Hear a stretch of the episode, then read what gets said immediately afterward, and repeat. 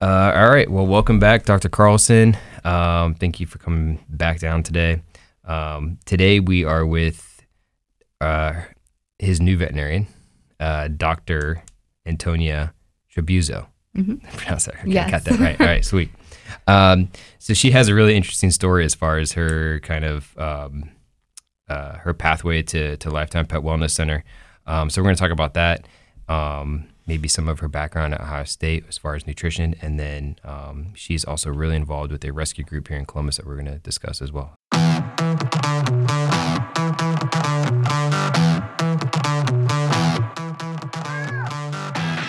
Tell us about yourself. So I'm Antonia. Um, grew up in Cleveland originally, and like most kids who go to vet school, always wanted to be a vet. Um, I wanted to do something that mattered to be both people and animals. It was something that was really important to me from like three years old on. Yeah. Um, and eventually grew up to do that. Went to Ohio State for undergraduate, studied zoology, wanted to do wildlife medicine, zoological medicine. Um, so I did a lot of wildlife rehab um, until my cat became ill, and she was our family cat that never went to the vet, of course. So she came down to Ohio, um, Columbus, and Ohio State with me um, while I was in college, and got her diagnosed with diabetes and everything. And she kind of really spurred my interest in small animal medicine and nutrition. And at the time, I wasn't working at Lifetime yet. I was working in another local clinic, wanting to get more experience in the veterinary side of the animal field. I had worked as a kennel technician for years, um, but they never really had an opening available for me to expand my knowledge base and skills. So I had started looking for another job and I met one of the technicians I was working at Lifetime at the Wildlife Center and she was Oh, nice. telling me about Lifetime and how I should go there. I should do this. Was it the Dublin Wild Wildlife? yeah, Ohio Wildlife Oh, okay. Center. hmm You know, they we caught a squirrel one time, and, and we didn't catch it. Okay, this a baby squirrel came down a tree, and there's no siblings and mom around. And I called them, and they're like, "Do you have any goat milk?" And I was like, "Yeah, I have like two freezers full of it." Anyways, go on. Yeah, baby squirrels and Oh. opossums are my favorite. They oh, hold Oh, a yeah. special place They're, in my like heart. The cutest animals yes, ever. Yeah, yes. maybe not possums. Though. Possums are. They're precious when they're babies. Yeah. They have adorable little grabby hands and Oh, they'll hold your pinky and it's very cute. How about raccoons? I love raccoons, but I could not work with them because I wasn't rabies vaccinated at the time. Oh, okay. Now I am, and it's a dream to revisit that if I ever Yeah. get back into wildlife. Creepy re- little hands. Yeah. They also have creepy hands yes, they do. in a cute way. Uh, no, Debatable. not if you have chickens. Let me tell you. Very true. Yeah. Anyways. So uh, this technician had told me to go to Lifetime, apply for a job, and Okay. that I would not regret it. So I went there and I walked in. I was like, "This is a spa or a vet clinic?" I am confused because there was essential oils and calming music, and everyone was so pleasant. And I immediately just was drawn to it and wanted to work there. Um, started working there as an assistant and they really had a very supportive workplace as far as I was still figuring out what I wanted to do. I knew I was interested in going to vet school, but it was more wildlife and zoological medicine at the time. And um, around the same time, I had started rescuing kittens on the side, just founding these really skinny, sick kittens and fixing them up and finding them homes. Yeah. And that was kind of a minor thing at the time. um, I think we talked, dude, you and I have this. We talked At the about that for a while, right? Yeah, I think Yeah, so. yeah. One of the times Yeah. I've come in, just Yeah. how that all started. Yeah. And it was like life and the universe just started pushing me towards small animal medicine, whether it was my new job that I really enjoyed, it was my cat that really had intensive medical needs, Yeah. and then finding these crusty kittens outside that needed my help. kittens, they were so crusty. Um, and so it all just kind of came together in a perfect storm that changed my whole career goals and what I wanted to do. So those three things just kind of synthesized what became known as my future kind of projection. Okay. Um, and at Lifetime, nutrition and integrative medicine was a really big component of their business and their practice of medicine. And that became really important with my cat in managing her diabetes. And I found this really cool intersection between nutrition, because she had allergies, and became to raw feeding and that being really important for her in managing her conditions being interested in the medical side of it with insulin and managing her blood work and things, and then also rescuing cats. Were you able to? Um, this is a little off topic. Mm-hmm. Were you able to just transition her like that? Mm-hmm. Like she, she's like, oh great, this is awesome. She, yeah, so she, Usually cats aren't like that. no, she Being was the eaters, like, you weirdest know. cat, and she was so cranky, but she did really well with all this change. Brought her to Columbus, yeah, into my awesome. household with like five other roommates in college. Wow. So change your environment, change yeah your diet. everything everything and we were actually able to manage her allergies and um, put her in diabetic remission all with raw diet and good sound medicine which Yeah. was really really Very cool nice. Yeah, That's very really nice. and that really stimulated my interest in it and how all of these things work together rather than being so polar opposites which is what we typically think of is you have the people who are more integrative and the people who are more traditional Yeah. and you think that those can never intermix Right. but I found with all of these things, my job at Lifetime, my cat that I had, and then the rescue, that it was all very synergistic and it was Yeah. really easy to use them all together to get really good results.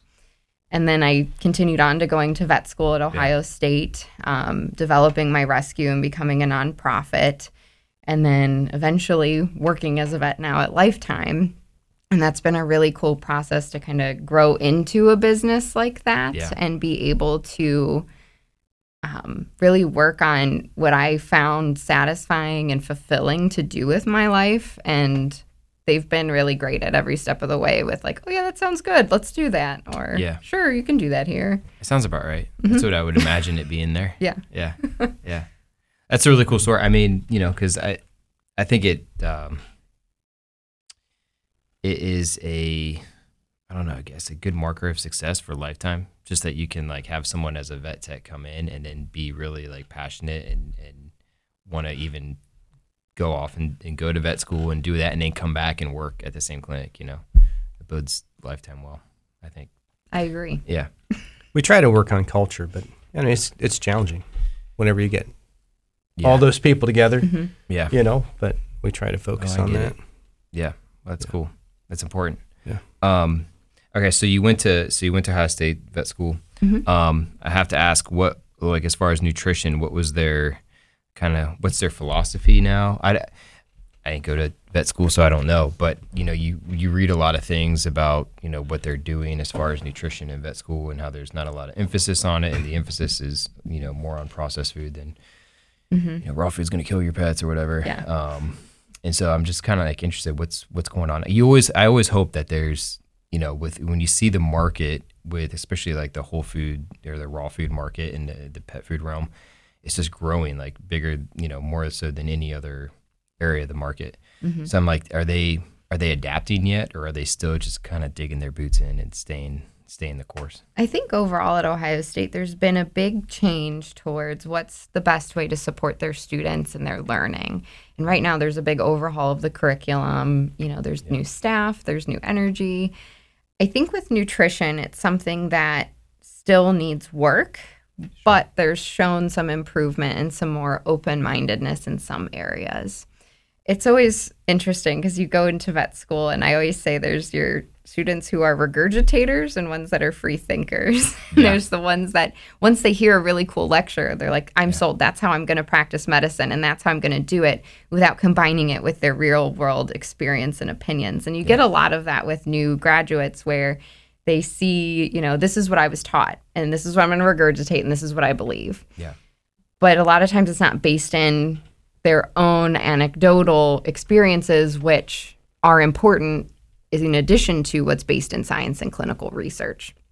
So with you, you kind of see that with like uh, this reminds me of Mm-hmm. like Dr. like Karen Becker or Dr. Judy Morgan.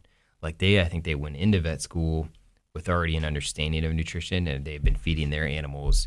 I think Dr. Karen Becker was kind of like like like big in rescuing. I think they lived in like Illinois or somewhere, Mm-hmm. like kind of out there though. But like she had like a, she would rescue animals and rehabilitate them and stuff like that as a kid, and that's when she learned how important like you know ancestral their ancestral diet was and whole foods and things like that. So she went into vet school with that kind of mindset, which is kind of like what you did. Yeah. like you've had you had some understanding of that before. Mm-hmm.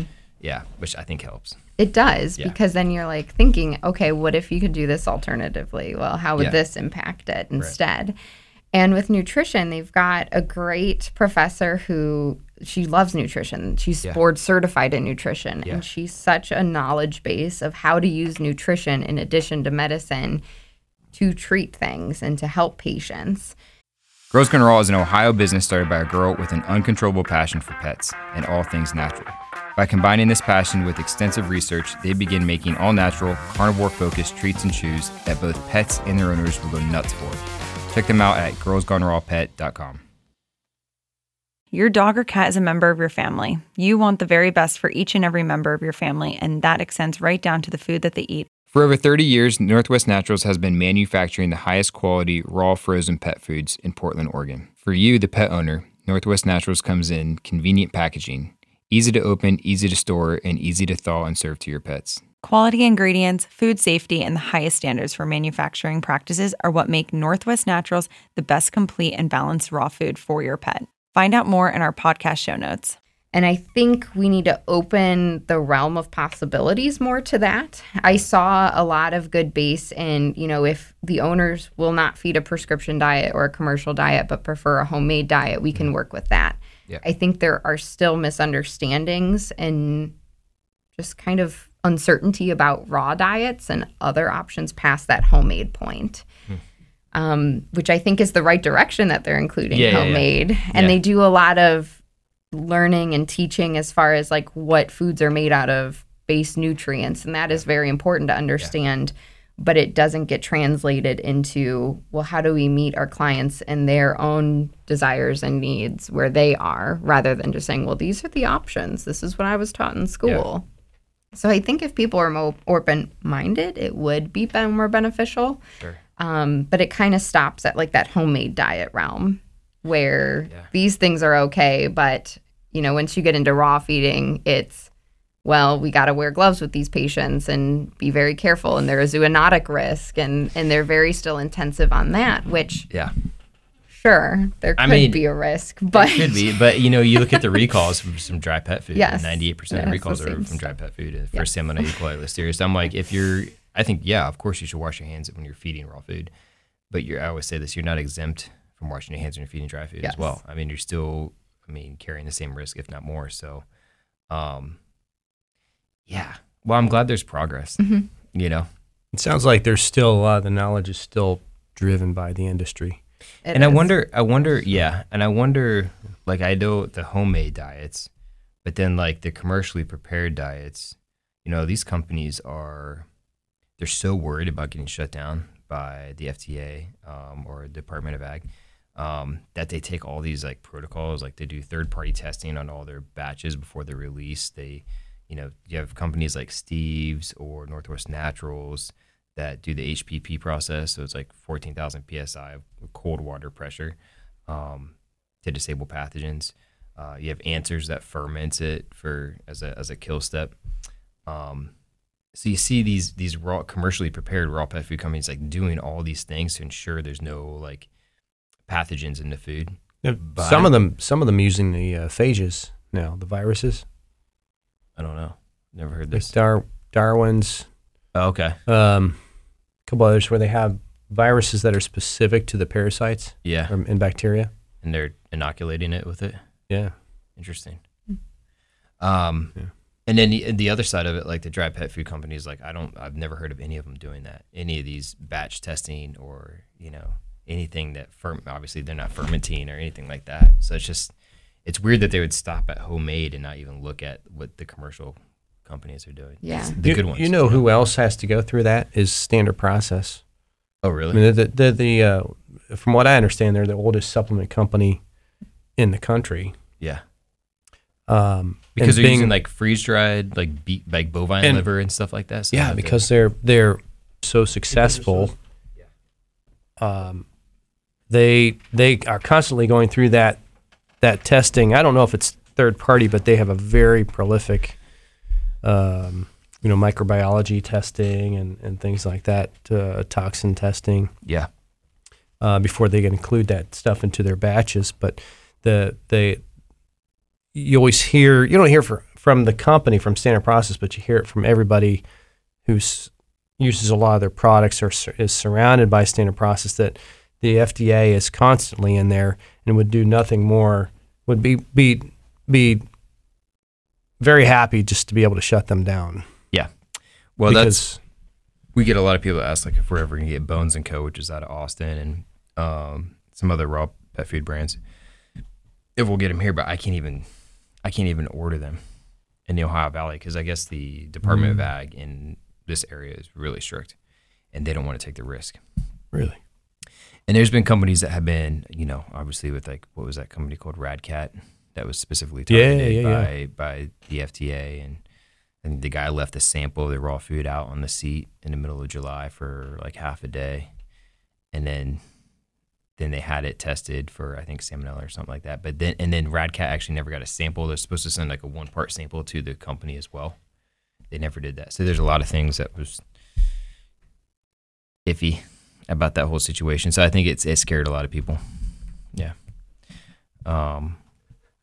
That, remind, that reminds me of my son. He went to he went to went to Baby Bop, Yeah. bought his bought his dinner.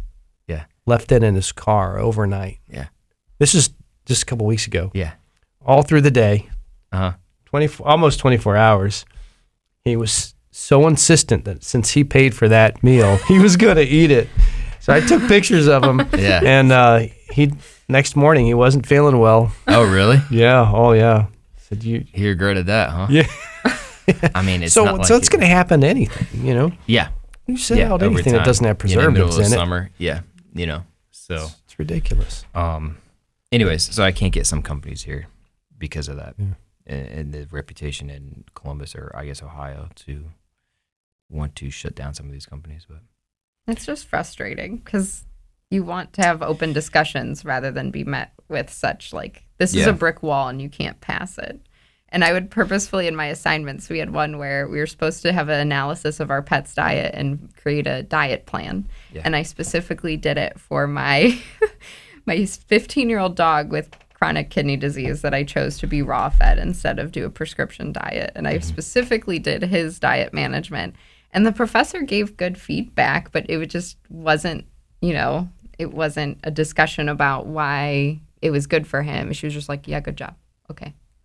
And it was kind of, I did it to be more intentional. yeah, And be again, like, it's like it's hmm. not what I want to see, but it's it's more than this I is adequate. So here Yeah. you go. Yeah. yeah. Yeah, it's just weird to me. Uh, I, I've mentioned this before in the podcast, and I say it all the time.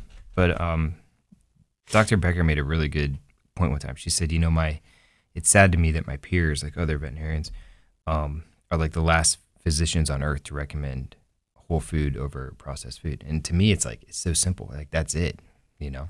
So it's it's surprising that they wouldn't even and and I, it's you know sometimes cost and time and all these things come into the picture when we're feeding our pets, and I, I totally understand that. And we have a lot of customers that do feed like some dry food and some raw food, um, or even some people that just do kibble with some goat milk on top, which is still a huge win, you know. Um, but yeah, why there wouldn't be? I don't know why that's so. I don't know why it's so controversial.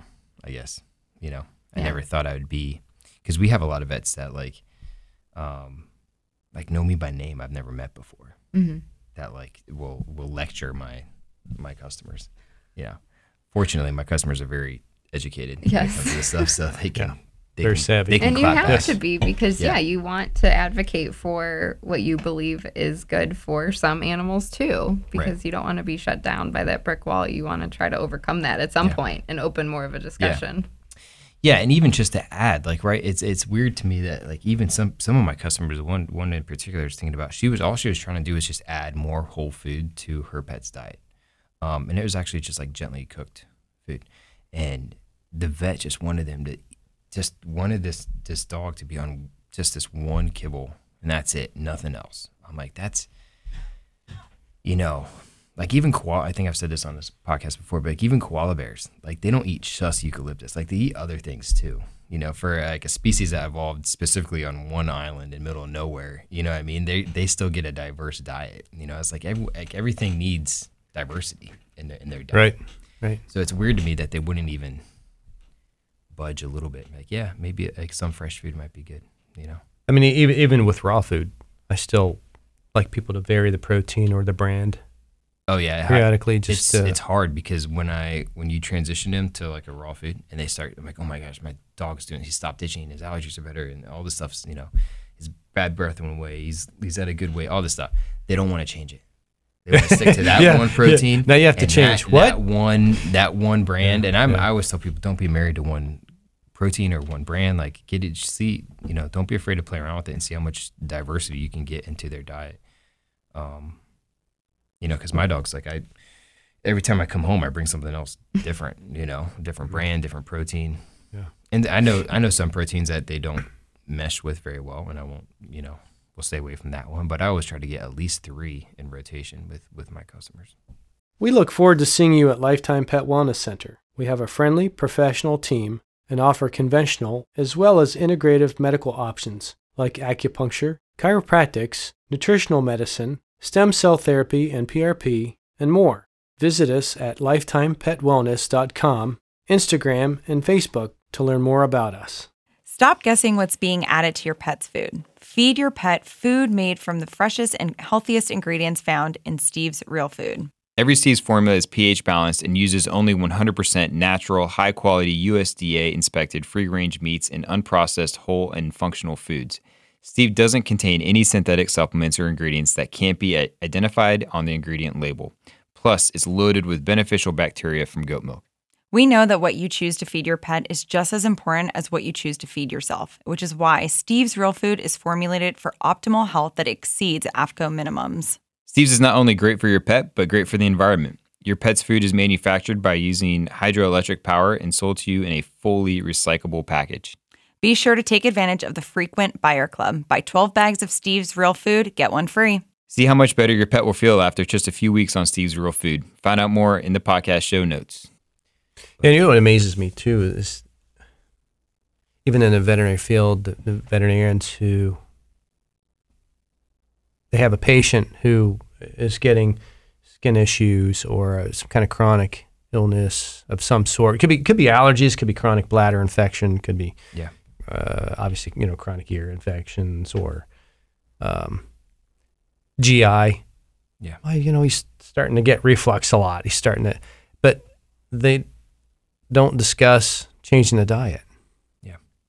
Well, he's, well, it's okay. He's been on that diet for four years. Well, you can create an intolerance. You can. You may not Yeah. have true food uh, true, Yeah. true food allergy, but uh, you know, food intolerance is so common. Well, So that's what I was. switch. I was. I was glad that they. Sounds like Ohio State was at least taking. Um, they're giving nutrition more credit now. It seems like they're giving it more attention. Yeah, it was more of the curriculum, definitely. And I found it super valuable to talk about the individual components that make up a diet and why those are important and why Yeah. they should be balanced or varied, you could say. Yeah. but um, what did they say? I'm so curious. Did you? Did they still use the uh, small animal clinical, the big blue book? Small animal clinical volume five. Oh, so my class was weird. It was like it was like this big. It's like my this class big. was the one where they were like, you need to buy an iPad. And I oh, was Oh, like, okay. what? I've always had notebooks. I was Yeah. just learning to use a laptop in like Yeah. undergrad Oh, for school dang. as far as like putting my notes on it. Yeah. So when they were like, you do things on a laptop, all of the textbooks disappeared. So, Okay. so they had like links to recommended textbooks, but everything was online and digital. So Yeah. people mentioned their favorite veterinary textbook. I'm like, yeah, I feel like that was mentioned in a lecture. And then Yeah. I definitely never, they never, yeah. was it? Is it an elective or is it like a do They- all vets take it? It is a part of your core nutri or core nutrition, core education. And then Okay. I took the nutrition elective as well. okay. The nutrition elective I felt was frustrating because I thought it was going to be more in the realm of exploring different options, and it was entirely clinical cases and how Mm-hmm. to pick a prescription diet Oh, matching the to match it. matching the Which, in some aspects, you know, Alphabetical soup. maybe it stimulated your thoughts as far as different clinical cases and how you might. I used it as a how would I alternatively treat this sometimes. yeah, yeah, yeah. Um, but it, it wasn't what I expected. And I, I found similar things with the integrative medicine elective that they had. I was excited and I wanted to take that, and I ended up not because it was mainly physical therapy. And there was maybe a mention of acupuncture, a mention of um, chiropractic, but That's it. it huh? didn't meet my expectations for the whole wide world of possibilities there are for nutrition or integrative medicine. And they used those words, but it wasn't my understanding of them. Well, it's interesting enough. I, I find a lot of vet clinics use those words too, Mm-hmm. but they don't actually. They're not actually integrative. yeah. And that's not lifetime. not saying lifetime, but like there's other there's other vets in this area that say they're integrative, Right. and they are not integrative. Yeah. Yeah. it's a way to like lure people in sometimes. Yeah. right. And you need to fully explore all those options if you're going to use them to their fullest potential and not like me where I'm like, oh, I'm going to sign up for these electives. These look good. And then they were not what I was expecting. Yeah. Huh. Well, even when Dr. Buffington was there, he was. I liked him a lot. He was the nutritionist, but he uh, he retired before you got there. But Who's that? I don't think I met him. he uh, he's the one who started the indoor cat initiative. Wait, this is not Doctor. Is it Doctor Buzz? No. No, at Ohio State. At Ohio oh, State. okay. Okay. Yeah. Sorry. Yeah. I thought you meant a lifetime. I didn't. I Yeah. I guess I had nutritionist. But No, he he uh, and he's the one who found that um, you know a lot of those cats that have issues have smaller adrenal glands. Mm. So they got uh, you know they have adrenal gland burnout. That's Yeah. what they've got. So, um, but but he was still in that mode of it's got to be a processed food. Mm-hmm. Yeah, it's so weird because like you know if you leave like outdoor cats, um, I posted on our story the other day because I was at this place called Copia Farms out in Johnstown. It's where it's a long story. It's where we get our kids' milk from. But um, they always have a cat, so every time I'm there, I'm usually early because I work out on that side of town and I have to wait for them for them to open. And um, they always have a cat there, and he's always always hunting. You know, he's just like a straight like barn cat, and he's beautiful. He's like super healthy, and I'm, you know, I think the average cat kills what like ten to twelve animals a day. The average outdoor cat.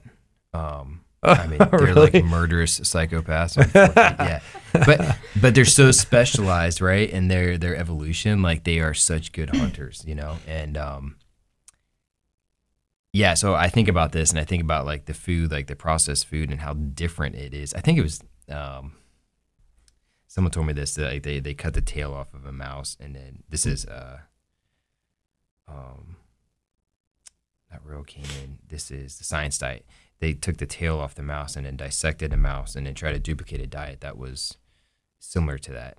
Someone told me this, and I was like, I don't understand what the similarities are. I mean, you might have like the same like synthetic like vitamins in there, you know, to match it, but and minerals, but like as far as moisture and carbohydrate count and bioavailability, it's way different. You know, it's not Yeah. it's not at all the same. I don't know. But um Now here's I, I've been saying this for years that they they say that the calcium phosphorus ratio of mice and you know other rodents are the perfect ratio for one to one. for cats. So why don't why don't we make more diets? Why don't we make a diet out of Yeah. Mouse mice protein. and mice and rats? protein. Yeah. Better than insect protein. That's what they're trying to do now. um, but, well, yeah, you know, like a chicken neck or a duck neck is like a perfect one to one balance of calcium and phosphorus. A lot of times people use like on their DIY diets, they do like in Australia, this is big. We, we did a podcast. Have you ever heard of, do you know who Dr. Ian Billinghurst is? Have you ever heard of him? Yeah. He wrote a couple big time books in like the raw feeding world. So he's a, he's a, he's an older gentleman that lives in Australia, obviously, and he, um, big in the raw food world, but he wrote a couple books. I think it was Give a Dog a Bone and He- he was- one. One of the The original. Yeah. I mean, he was an originator of yeah, he's like an OG. really pushing the Yeah. the, the raw well, food. because right? it's interesting in Australia, they didn't the processed uh, pet food companies didn't make it down there till like the '90s, '80s or '90s, and he's been around well before that. yeah. really And so he, speaking of like just ano- anecdotal experience, he was he in his practice wasn't having all these dogs that were you know had all the, these high cancer rates and diabetes and pancreatitis and all these things. He had like healthy animals, and then they started intro- the introduction of processed pet food down there, and it in his opinion, just ruined everything. And because most of the time, he said people down there weren't even doing like structured DIY diets. They were just there's- the dogs are getting fed table scraps and still doing a lot better than they were on processed pet food. So he wrote some books on how to like easy ways to. He's big on raw meaty bones. That's like his big. That's his big thing. Yeah. Um, but yeah, so a lot of people use those raw meaty bones as like uh the base of their diet. I think like fifty percent of the diet. Yeah. Yeah. Which I obviously try to give to my dogs quite a bit, mostly for their teeth. I've been trying to talk to clients about that recently because I've gotten a lot. It's hard. It's like every patient I see has dental disease, and Yeah. every patient I see is overweight. And they'll be like, "Oh yeah, well we've been given the greenies, and it's just Ah no. it's yeah. not nothing's Yeah. working." And I'm like, Yeah. "Well, have you ever thought about raw meaty bones Yeah. or chicken feet, duck feet? Yeah. If you have a cat, Good for you. Other things, and I'm blowing their minds, and I'm like, "Try it, you'll like it." yeah, at least I guess probably harder for you. At least for me, when they come into Fangs, they like they have some idea of what's happening. Mm-hmm. You know what I mean?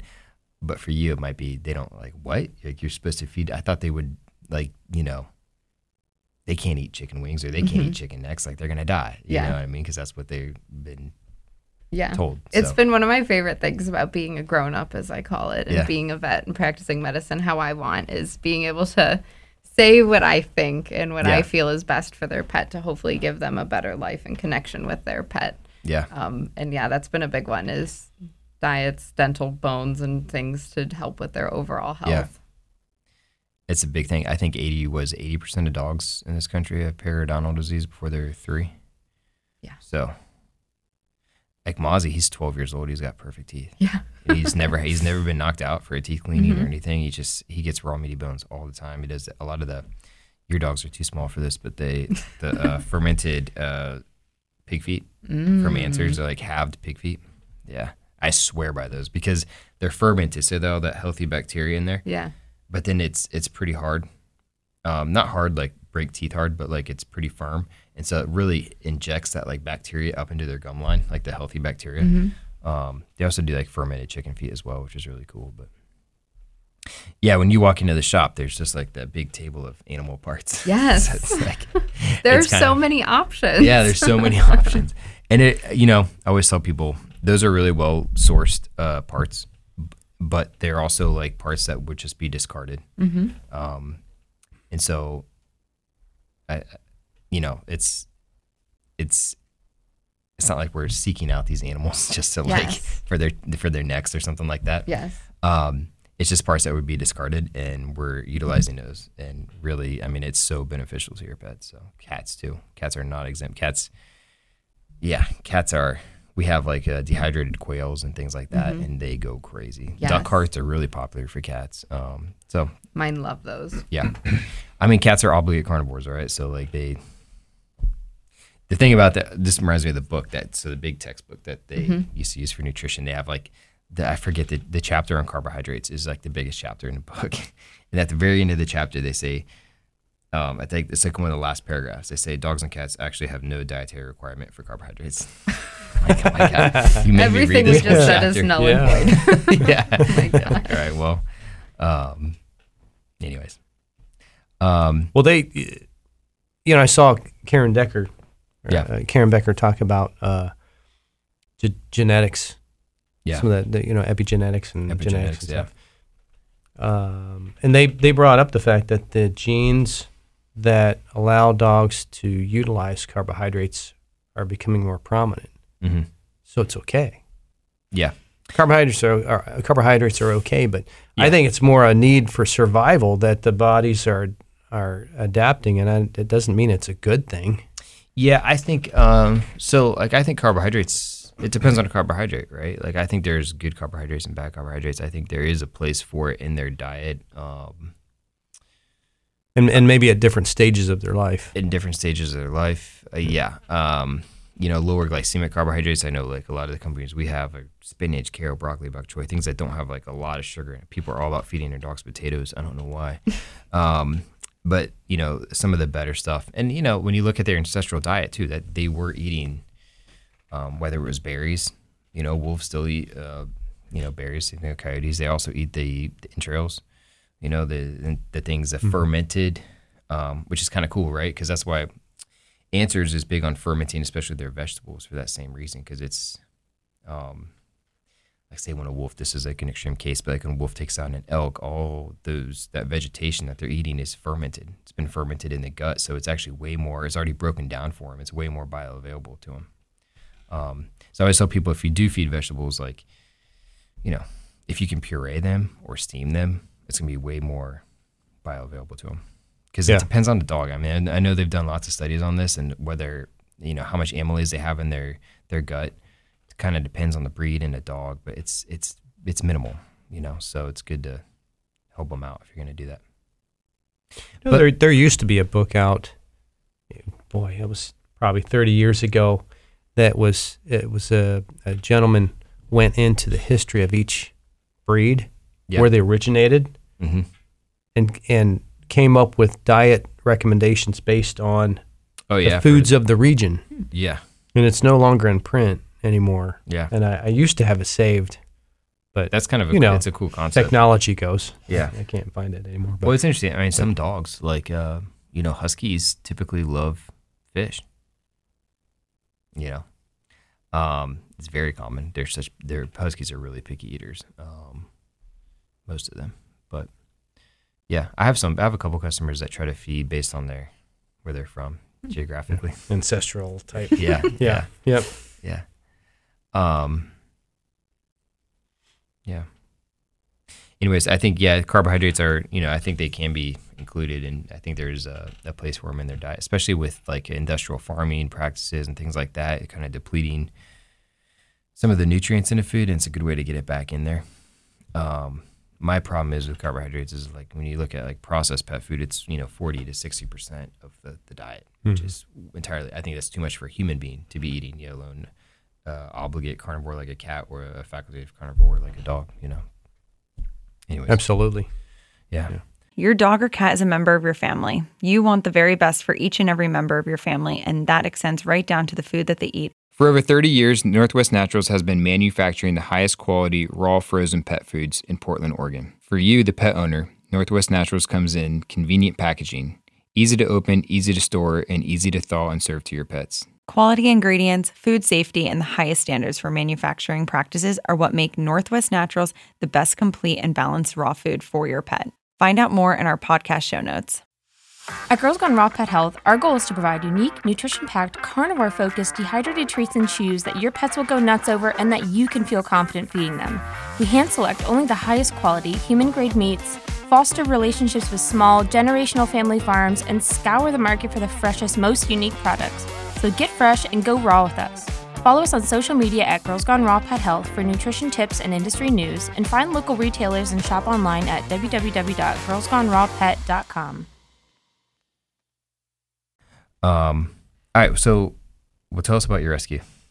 So I inadvertently started a rescue with the crusty kittens. Yeah. The origin story. Okay. And it was the same week that I brought my cat Jane to Columbus. I was just driving, I think I was going to Target because, Yeah. you know, got to go to Target for Yeah. everything. Yep. And I was taking a side street because there was a train and I see this little tiny crusty kitten.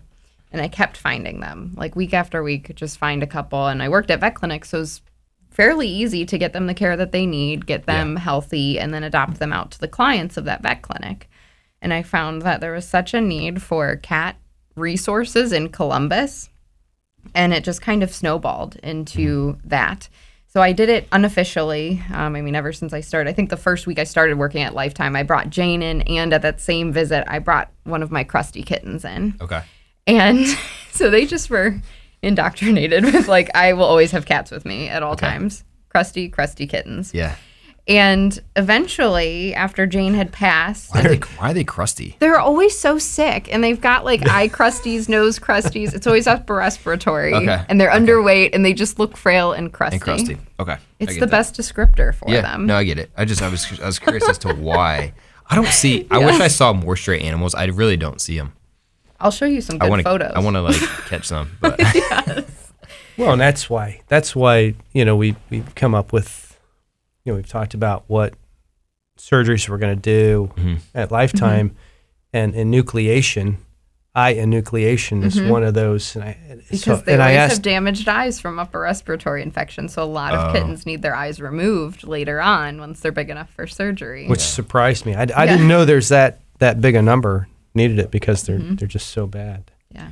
I didn't know that either. And there was just no resources for them because every shelter and rescue is overworked, overrun with animals, and there's just such a problem of pet homelessness. All I can think about right now is a cat with like a patch on, and I'm like, I want one. Pirate They're cat. Puss in, does. Puss in Boots wear a patch? Maybe wear he a had patch? an Yeah. enucleation. Yeah, it all makes all it's all coming around. It's full circle. This is crazy. Yes. But how cool would that be? That would be great. I'll I mean, I have to don't start want that. For, I don't want with. that for any cat. Yeah. But I'm just saying it would be cool to have a cat. you get a Puss free eye patch with I adoption. got skull and crossbones on it. Yeah, Yeah. that'd be sick. Puss in Boots looks so cool. Well, Yeah, yeah, but it's from his herpes. Yes. yeah, maybe not. yeah, and so I wouldn't have to tell the story. and then eventually, after Jane had passed, and this kept happening, I had the idea of making it a legitimate operation Mm-hmm. because I had thought about switching my career path to small animal medicine, and it would Yeah. be really easy to integrate as being a vet, providing care to these animals that need new homes. Um, and I filed for nonprofit status and got approved and had to register a name. So I had thought of naming it For the Love of Jane after my cat Yeah. um, because it was the same week that I started doing that. And it was just that same energy of how do I make this animal's life better and how do I get it back to a great place um, so it could bring joy and, and love and everything to someone else's life. Um, so I named it For the Love of Jane, Did you ever think about naming it Krusty Kittens? Crusty, For the Love of Crusty Kittens. a little less, uh, I'd say, sing songy than For the Love of Jane. Yeah, it's not as close. I don't know if I'd want to adopt a cat from a crusty kitten. No. Yeah, good point. But yeah, it's been What's an everybody been singing a SpongeBob song here all the time? There you go. What do you know about SpongeBob? Went to Krusty Krab. Yeah. You know. I don't. It was SpongeBob was after my time. Like I think it's just after my time. So I, I you know, I see memes of like Yeah. SpongeBob. I don't really know. oh, my kids. It's, it, it's the But as kids. your kids that Yeah. watching it, yeah. And Power, so now Power Rangers. the kids don't mm-hmm. watch. I don't SpongeBob. think kids are watch. My kids don't watch SpongeBob. You know, so now I, I totally miss that that whole craze. It's definitely a 90s thing. I think it was after because I was a '90s kid. Oh. I never watched SpongeBob. Hey, you had the pleasure of missing Barney. So. No, I had Barney. Oh, you had Barney? I had Barney. Hmm. I think SpongeBob was like early 2000s. 2000s? Yeah, Maybe that's right. yeah. It's kind of a bummer. I always, yeah, it's one of those things I kind of regret. um, all right, so for the love of Jane, um, and so where where do you get? Do people call you if they have?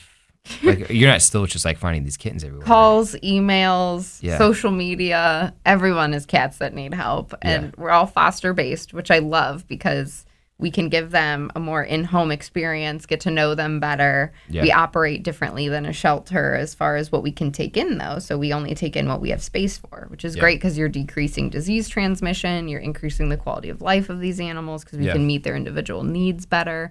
Um, but it's you know disheartening when I can't help them all. So we really Yeah. rely on foster homes and people signing up to foster in order to take in more animals. And people come out of the woodwork everywhere. Even I was literally cleaning cat traps in my driveway, conveniently wearing a For the Love of Jane shirt, and my Mm-hmm. neighbor stops her car and she goes, "You do things with cats?" Gets out and starts having a conversation. Turns out she knows someone who needs to trap some feral cats, so Oh. she rented some from the rescue that day. Wow. So it's literally everywhere you go, it Yeah. comes up. Um, you see them in neighborhoods a lot. People Yeah. always know, if, oh, yeah, I feed this stray cat. Um, it's just something where dogs fundamentally have always had a resource because there's always been dog catchers because of that side by side, you know, the issue of rabies and people Yeah. owning dogs. And there was always some sort of contract with the city to keep dogs off the streets. Whereas with cats, that's not a thing. Um, people are shocked when I say there's no laws regulating where cats are at any point in time. Whereas if there's a dog, it should be collected by the county humane society Yeah, or never thought about it pet like that. control. yeah. And it's hard because there's so many. So Yeah. what do you do? And I just kind of fell into that role of the crazy cat lady. Um, but Is your reproduction like just like crazy? Are they like, yes, Okay. prolific. Okay. They will have babies before their babies are weaned. They will get pregnant again and just start having babies. So Um, it's Well, they're they're induced ovulators, yeah, right? they So, can just have babies yeah. whenever. Oh, yeah, I did not know that. Yeah, yeah. It's like ra- like rabbits, cats and rabbits. Mm-hmm. Like they don't need. they don't have a cycle as far as you know like dogs or humans Oh, when okay. there's a specific yeah. window of when to get pregnant Yeah, yeah, it's yeah. more so like "Mm, i just feel like it today Okay. Dang. yeah Okay, so I can see why this is a problem. yeah Yeah. but it's really neat to be a vet in the rescue world and be able to develop my own protocols and figure out Yeah. what works well and then now that i'm working at lifetime we have plans to you know, continue having rescue cats come there and potentially new clients come there with their rescue cats and do rescue surgeries there. So it's all very integrated and nice and works well together to Yeah, be a vet like a and run a rescue. Perfect, like harmonious Yeah. relationship there. Yeah. Yeah. Um. What are your thoughts on like indoor outdoor cats? I'm just curious. I think that being outside is a great form of enrichment. Yeah. but supervised. um, my cats love to go hiking. They go Yeah. in backpacks, and it's easy to throw your cat in a backpack and have your dogs, and we all go hiking together. Yeah. I also have a catio because they Oh. love spending time on their cat patio. Yeah.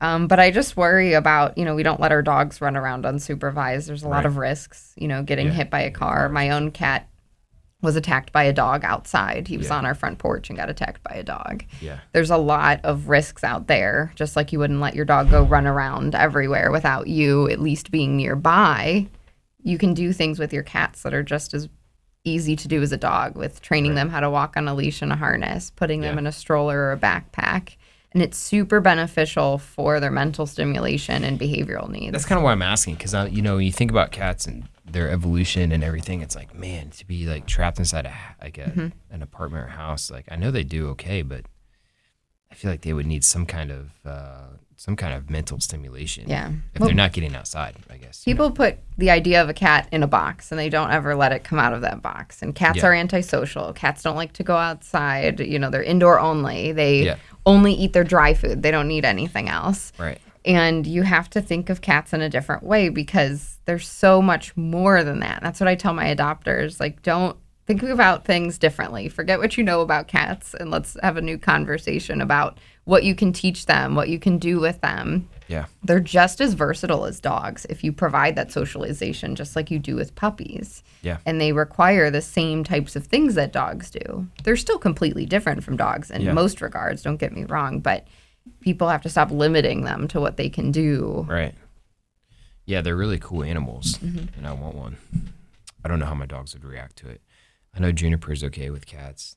I'm not really worried about Foxy because she's smaller than most cats. It's Mozzie I'm worried about. yeah my dog i have a really high drive german shepherd husky cattle dog mix Whoa, and she loves cats really? We'll definitely eat squirrels and rabbits, but Yeah. I do primarily neonatal care with the rescue too. So we raise bottle babies and orphans. So I always have babies with Yeah, me. yeah, and yeah. she is the most gentle soul with them. and any other time, she's like, What are we doing today? Let's get crazy. But you give her a baby and she just will lay down on the floor with them and snuggle them. That's crazy. Yeah. Just like a maternal instinct. Yeah. Oh, that's really cool. Um. So if people want to, okay, so we they can find you. There's a website. Yeah, so we have a website um, for the love of Jane rescue.com. We have a Facebook, Instagram. Um, we've recently had a whole overhaul of our organization where a lot of my administrative positions were filled by vet students who have now Oh, cool. gone on to bigger and better things and moved Yeah. across the country and are doing amazing things. So Yeah. um, it's still just me as the Yeah. Founder and president, but I'm adding in new administrative roles, getting new ideas. So we're really trying to build a good foundation and grow from here. Okay. I really want to stick with the foster based um, into doing integrative care and counseling adopters on what are good diets for their pets and how to best take care of their cat and Yeah. how to have a long, happy relationship with your animals. Um, and hopefully continuing those things to Have you ever heard of uh. Doc and Phoebe's? Mhm. Have you ever used them? Mm-mm. Me neither. But I'm curious. I've seen it. yeah, I'm just intrigued by it. It's like a it's a it's a cat feeder and it's like a mouse, and you stuff food in Yeah. there, and then you like hide it around the house. So it like stimulates Yeah. their their hunting and their their prey drive and I've never been able to use it because What's it called? my animals are crazy it's called food Doc driven. and Phoebe's Phoebe P H O E B E Mm-hmm. I think um But yeah, and that's a big change both with my clients and with my adopters. They don't just feed your cats out of a bowl.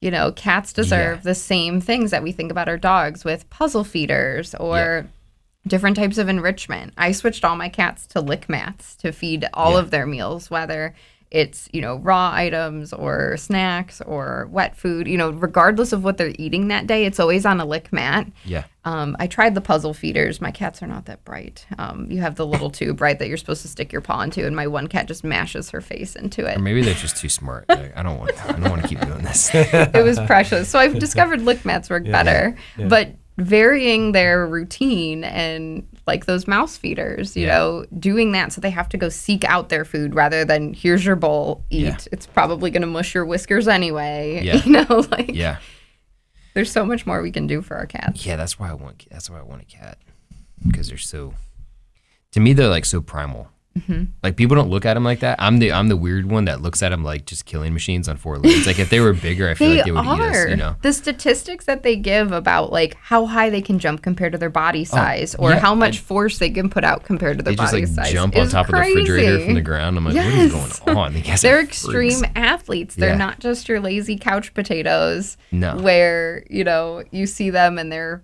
literal potatoes. They don't have Yeah. a waist anymore. Yeah. Cats are athletes. They're very active. They want to be engaged with you and do things with you. Yeah. we had a we had a cat that came to us, and uh, he was actually one of the Purina cat bag cats, Okay. Dang. and um, Trader. His- just kidding. yeah, well, his his owner switched him over to raw. Oh. Yeah, switched him over to raw, and he was in raw. Irony. I like that story. and he excuse me he um he ended up getting a tumor in his leg so he ended up getting an amputation yeah. and somehow with a rear leg amputation so one rear leg he would still get up on top of the refrigerator It's amazing. yeah Now, was he vaccinated? Where do you vaccinate a cat? You in the leg, right? yeah it, well they're they're different sites but the the rabies goes on the back right Is it true they do So- that because like they can't because in case you need to amputate? mm-hmm They say try to go as far down on the leg as possible. Because what happens? Tumors and stuff. yeah they were getting uh, fibrosarcomas tumor tumor or uh, vaccine associated fibrosarcomas So what's what or soft tissue adjuvants? sarcomas, if you want is it like different adjuvants in a vaccine that are causing that, or Yeah, it caused a it, it created a whole change in the vaccines. That's why the the new the newer rabies vaccines are uh, are actually modified live, where the, all the others are killed. This one's a modified live that's been oh, so they don't need like an adjuvant to like stimulate the immune system. yeah. I- It's just- There's there's little to no adjuvant in, Oh, okay. in that newer one, but it's because it's it's it's attached. They took the part of the virus, uh, the rabies virus, and attached it to a canary pox Mm-hmm. virus. So when that's injected, it it it is able to still Stimulate the produ- immune yeah pr- to- produce a, a longer lasting without yeah without the, the adjuvants. Oh, that's that's pretty neat. So yeah yeah Wh- I wonder why they haven't done that with some of the human vaccines yet. I don't know. Seems like a good idea. I don't know. Apparently mRNA is uh, yeah, yeah. more Um, more more. Uh, I don't know. we won't go there. Yeah. Um, well, cool. Is there anything else uh, we miss? I don't Rescue? think so. So, okay, so you have uh, website, Instagram, Facebook. Yeah, we do events places. Oh. around the community, so you might see us at, you know, the pet Dublin Pet Fair. We go there. Oh, nice. Different Okay. events at Hollywood feed stores Yeah. or adoption events. We'll Yeah. do those in different areas too. You can use our shop too. Would love that. Yeah. Um, yeah, we used to do a bunch of those, and then I think COVID hit, and then all that kind of stuff. Yeah, they're just so- now getting back into it, and it's. Yeah. I really like that face to face with the community rather than just Oh, yeah. a message on my email, and it's Yeah. really nice to talk to people and get socialization. So Yeah, there's always cats I can bring. yeah, and that's great. And I think uh, I think cat people never feel like represented enough, so I think it's it's good to have that kind of representation there. And it's funny, I'll take in any animal, but primarily it's still just cats. Yeah. Um, how many how many how many adopter or uh, what do you call them? Fosters do you have?